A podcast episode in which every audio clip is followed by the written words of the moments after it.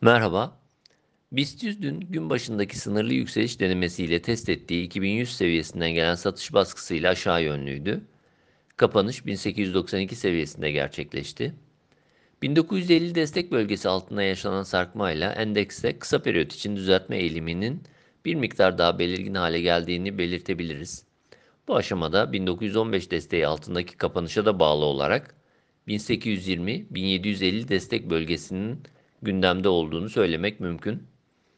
Endekste 50 günlük ortalama da 1790 seviyesinde bulunuyor. Bu bantta bir miktar tutunma tepki çabası gündeme gelebilecek olsa da altına yaşanacak sarkma bu defa 1680-1650 bandını gündeme getirebilecektir. BIST de saatlik periyotta 2100-2130 bandı üzerini yeni iyimserlik bölgesi olarak değerlendiriyoruz.